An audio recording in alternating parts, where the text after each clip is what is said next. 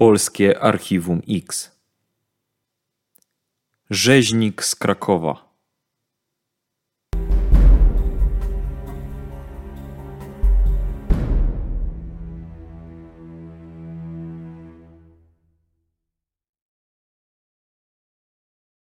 Kasia miała marzenia. Chciała ukończyć szkołę, znaleźć dobrą pracę jako fryzjerka, a w przyszłości otworzyć własny zakład fryzjerski. Dziewczyna czasem wspominała o tym najbliższym. Zakład miał być niewielki, przytulny, tak aby klienci czuli rodzinną atmosferę zakładu. W 2005 roku osiemnastoletnia wówczas Kasia była na początku swojej drogi do realizacji marzeń. Od dłuższego czasu kształciła się na fryzjerkę, mając staż w jednym z zakładów fryzjerskich na terenie Krakowa. Zarobione w ten sposób pieniądze Kasia przeznaczała między innymi na dalszą naukę, a część zaoszczędzonych środków przekazywała rodzicom. W ten sposób chciała dokładać się do wspólnych rachunków. Z opowieści znajomych dziewczyny rysuje się obraz osoby sumiennej, poukładanej, przykładającej się do powierzonych jej obowiązków. Dziewczyna miała kilkoro bliższych przyjaciół. W tamtym czasie nie była z nikim związana. Dziewczyna mieszkała w Krakowie. 27 maja 2005 roku późnym wieczorem wysiadła z autobusu i udała się w kierunku domu. Aby szybciej dotrzeć do celu, wybrała drogę przez pobliskie pola, tak aby skrócić sobie drogę. Robiła tak za każdym razem, podobnie jak inni mieszkańcy okolicy. Tamtego wieczoru Kasia nie dotarła jednak do domu. Jej rodzice zaczęli się martwić, ponieważ telefon córki milczał. Zaczęli jej szukać. Tymczasem jedna z koleżanek dziewczyny otrzymała dziwną wiadomość wysłaną z telefonu Kasi. Spóźniłam się na autobus, zaraz będę. Znajomą zaskoczył jeden fakt. Chodzi o błąd ortograficzny, jaki dziewczyna popełniła w słowie spóźnić. Napisała je przez U otwarte. Było to nietypowe, ponieważ Kasia nie popełniała błędów ortograficznych i przywiązywała wagę do języka. W tamtej chwili oznaczało to, że najprawdopodobniej ktoś inny wysłał wiadomość z numeru Kasi. Pytaniem bez odpowiedzi pozostawało wtedy kto i dlaczego. Tak tę sprawę wspomina Bogdan, współtwórca krakowskiego Archiwum X. E, Pamiętam, że to był maj e, na początku XXI wieku. Z Mariuszem mieliśmy akurat dyżur. Zostaliśmy skierowani na miejsce ujawnienia zwłok młodej kobiety. Działo się to w Starym Bieżanowie. Nieopodal pętli autobusowej no, leżały na, przy takiej trakcie, takim no trakcie nie, nie, nie powiedzmy wydeptanym ścieżce, bo to nie było w jakiś sposób, w żaden sposób utwardzone, no nagie zwłoki dziewczyny obok konar drzewa. No, wiedzieliśmy, że mamy do czynienia już na pierwszy rzut oka z zabójstwem e, na tle seksualnym. Musieliśmy podjąć właśnie wszystkie czynności zmierzające do zatrzymania sprawcy, a więc podjąć wszystkie, ustalić kto, kim była ofiara, e, czy ustalenie, czy korzystała właśnie z MPK, a więc ustalenie, który ewentualnie kurs autobusu, którym e, autobusem mogła tutaj przemieszczać się właśnie w te, w te okolice.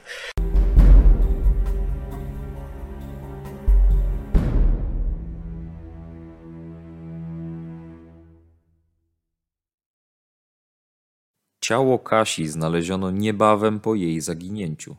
Z akt sądowych wiemy, że było zmasakrowane. Dziewczyna miała połamane żebra, nos, czaszkę i żuchwę.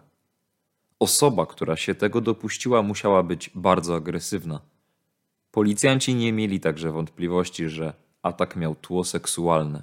Funkcjonariusze w pierwszej kolejności postanowili odnaleźć kierowcę autobusu, którym w feralnej nocy jechała Katarzyna. Mężczyzna zeznał, że kobieta wysiadła na przystanku, jednak nikt inny nie opuścił pojazdu. W toku śledztwa, kiedy policjanci ustalili nowe fakty, zmienił swoje zeznania. Przyznał, że rzeczywiście tamtego wieczoru z autobusu wysiadł tajemniczy mężczyzna, który podążył za dziewczyną. Kierowca nie wiedział jednak, kim był. Dlaczego mężczyzna, który prowadził tamtej nocy pojazd komunikacji, w pierwszych zeznaniach skłamał? Twierdził on, że nie chciał mieszać się w sprawę. W policyjnej pracy osoby składające zeznania inne niż w rzeczywistości to częsty przypadek. Motywy są różne: strach, Obawa o własne życie i zdrowie, brak wiary w pracę śledczych czy kierowanie się zasadą, że lepiej się nie mieszać. Mariusz, współtwórca krakowskiego Archiwum X. patrząc przez taką metodę, która miała być prowadzona w polskiej policji, analizy holenderskiej analizy kryminalnej, yy, no tutaj możemy powiedzieć, że na polskie realia nie można tego przełożyć, ponieważ tam z reguły osoby mówią yy, prawdę, mówią co widziały, natomiast w Polsce właśnie tutaj na tym, w tym przypadku mieliśmy do czynienia, yy, świadek nie powiedział prawdy i w tym momencie wydawało się tak, że że dziewczyna oddaliła się z autobusu sama, a tak nie było. Równolegle z weryfikacją wersji kierowcy, śledczy sprawdzali połączenia, jakie były wykonywane z telefonu Kasi. Okazało się, że po jej śmierci ktoś, kto miał jej telefon, zadzwonił pod jeden z numerów. Ten należał do dziewczyny, którą na potrzeby tej opowieści nazwaliśmy Anną. Policjanci udali się do niej. Anna wizytą śledczych była zaskoczona. Na okazanym zdjęciu nie rozpoznała Kasi. Śledczy zapytali Anię, kto do niej dzwonił z numeru Katarzyny. Opowiedziała, że jej chłopak, z którym niebawem miała wziąć ślub. W 2005 roku Maciej miał 25 lat i plany na przyszłość. Planował niebawem się pobrać ze swoją wybranką Anią. Para nie wyróżniała się niczym szczególnym. Zakochani jakich wielu, tak można sądzić z opowieści ich sąsiadów. O Macieju opowiadali, że jest człowiekiem sumiennym, obowiązkowym oraz miłym dla klientów. 25-letni Maciej w tamtym okresie pracował od 6 lat w masarni jako rzeźnik. Do obowiązków chłopaka należało zabijanie bydląt specjalnym pistoletem. Dziennie z jego ręki ginęło 6 do 8 zwierząt. Znał się na swoim fachu, tak oceniali go jego ówcześni współpracownicy – 28 maja 2005 roku, a więc kilkanaście godzin po zaginięciu Kasi, Maciej przyszedł do pracy. Maciek był u nas rano w pracy. Nie dał po sobie poznać, że ma coś wspólnego ze zbrodnią. Nawet słuchał radia i gdy wspomniano o zabójstwie, to ani jeden mięsień nie drgnął na jego twarzy. Zeznał jeden ze świadków. Tymczasem śledczy ustalili, że to właśnie Maciej był tajemniczym mężczyzną, który 27 maja wysiadł z autobusu razem z Kasią i podążył za dziewczyną. Tamtego dnia rzeźnik był nietrzeźwy. Wracał od swojej narzeczonej, z którą za trzy miesiące miał brać ślub. Na mało uczęszczanej ścieżce, kilkaset metrów od domu, zaczepił i zaatakował Kasię. Ofiara była przypadkowa, a Maciej nie znał jej ani nie widywał wcześniej. Po wszystkim Maciej zabrał telefon Katarzynie i chciał go sprzedać swoim znajomym. Przed policją tłumaczył się, że wysyłał SMSy, by mieć czas na ucieczkę i by opóźnić poszukiwania. Policjanci znaleźli telefon Kasi w rzeźni. Tam też zatrzymali Macieja. Już wtedy na miejscu zdarzenia, pamiętam, to było jedno z pierwszych zdarzeń, gdzie pojawili się psychologowie z Instytutu Ekspertych Sądowych, zresztą Maciej Szaszkiewicz był tam nasz e, był gość z tego roku, prawda, który też wspominał o tym zdarzeniu.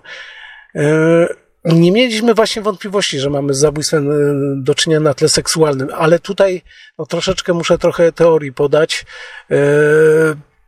E, ponieważ no, te zabójstwa się dzielą jak gdyby z lubieżności, czy na tak zwane FBI z lubieżności nie, nie korzysta z takiego stwierdzenia FBI, mówi o zabójstwie ekwiwalentnym, czyli zamiast stosunku, czyli sprawca jak gdyby jego motyw jest seksualny, natomiast nie chce w normalny sposób zaspokoić tego popędu seksualnego, tylko właśnie zaspokaja się na przykład w trakcie agonii ofiary, czy, czy sprawiania jej tortur.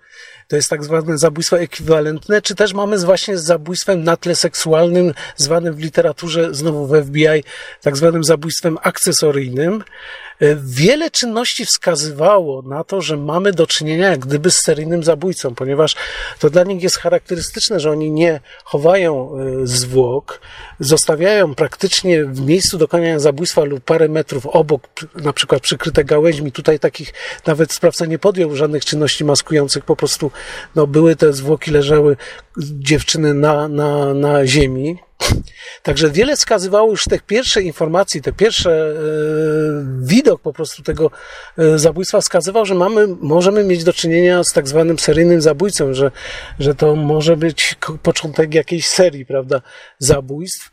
No całe szczęście, tak jak mówię, ustaliliśmy ten numer telefonu poprzez billingi. Udało nam się później już ustalić, e, że sprawca podarował ten telefon swojej dziewczynie, zresztą wykonał też sam połączenie i tym sposobem dosyć szybko namierzyliśmy go i zatrzymaliśmy. E, Później pamiętam, dostaliśmy informację, że on był w momencie, kiedy doszło do tego zabójstwa, zatrudniony e, w, no, w takiej ubojni bydła po prostu. I ta wskazówka to była bardzo ważna wskazówka, bo ja byłem wtedy świeżo po szkoleniu w FBI.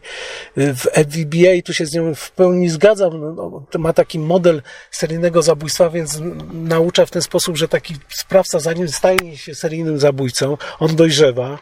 On się czuje bardzo zdolnym człowiekiem, bardzo powiem, energii, natomiast zazwyczaj ma kłopoty emocjonalne ze swoim otoczeniem, jest tam wtedy poniżany. To powoduje u niego agresję. Kiedy ta agresja mm, napotka no bo człowiek dojrzewa, e, to właśnie to dojrzewanie seksualne pojawi się te, te w życiu takiego mężczyzny, bo zazwyczaj to są sprawcy mężczyźni tych seryjnych zabójstw, właśnie ten popęd seksualny, gdy dochodzi właśnie do spotkania tej agresji z popędem seksualnym, wtedy rodzi się, można powiedzieć, w- no, demoniczny sprawc, sprawca seryjnych zabójstw, ale zanim on w ogóle jeszcze dojdzie do, do zabójstwa pierwszej kobiety, zazwyczaj oni zabijają zwierzęta, torturują te zwierzęta, wtedy doznają e, właśnie doznań seksualnych. Później bardzo często mają kontakt ze zwłokami w młodym wieku. W różny sposób. Dawniej był taki zwyczaj, że na wsiach były zwłoki wystawiane e, dla rodziny i, bardzo często właśnie to był pierwszy kontakt ze zwłokami tego przyszłego seryjnego zabójcy, czy też podglądanie w kostnicy jakichś czynności. Tutaj tu praktycznie ten schemat się tak samo powiela nad, na terenie Polski, stąd o tym mówię, bo nie wszystko to, co FBI naucza, ma zastosowanie do naszych polskich warunków, natomiast to ma rzeczywiście znaczenie. I w momencie, kiedy właśnie była ta informacja, że on pracował w rzeźni, w tej ubojni bydła, no to wskazywało, że mamy do czynienia z seryjnym zabójcą, że tam mogło dojść do po prostu jakichś pierwszych prawda, znęcań czy tortur na zwierzętach, co później się przerodziło mm, na na młodą kobietę. Pamiętam, że zbieraliśmy informacje na jego temat, a się okazało, że to nie był człowiek z jakiejś rodziny, prawda, patologicznej. To normalna rodzina, bardzo mm, taka, taka dbająca o dzieci, o, o to wszystko i trudno powiedzieć właśnie dlaczego akurat coś się wydarzyło na ścieżce jego życia, że że popełnił ten czyn.